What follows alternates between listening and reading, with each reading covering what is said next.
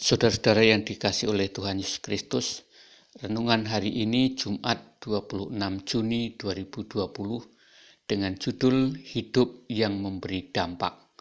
Bacaan Galatia pasal 5 ayat 7 sampai 12, Nats ayat 9 demikian. Sedikit ragi sudah mengkamirkan seluruh adonan.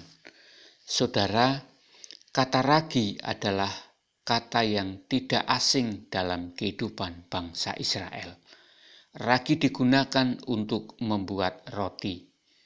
Dalam Perjanjian Lama dikenal hari raya roti tidak beragi sebagai peringatan bangsa Israel keluar dari Mesir. Dalam Perjanjian Baru, ragi memiliki dua arti. Pertama, ragi dilihat sebagai hal yang jahat dan busuk Istilah ini dipakai untuk menggambarkan kemunafikan orang Farisi dan orang Saduki. Kedua, istilah ragi dipakai Tuhan Yesus untuk menggambarkan kerajaan Allah, di mana dengan jumlah yang sedikit bisa memberi dampak atau pengaruh yang sangat besar. Saudara, arti yang manakah yang ingin kita pakai dalam kehidupan kita?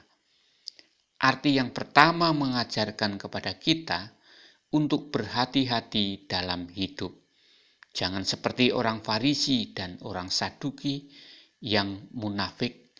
Mereka memakai kesalehan sebagai sebuah topeng untuk menutupi kejahatan yang mereka perbuat. Arti yang kedua mengajarkan kepada kita sebagaimana kerajaan Allah memberi dampak yang sangat besar dalam hidup manusia maka seharusnya kehidupan kita selaku anak-anak Allah juga memberi dampak yang baik bagi lingkungan di sekitar kita. Amin. Mari kita berdoa. Kami mau menjaga diri dan hidup kami, Tuhan, agar dapat memberi pengaruh yang baik bagi sekitar kami. Amin.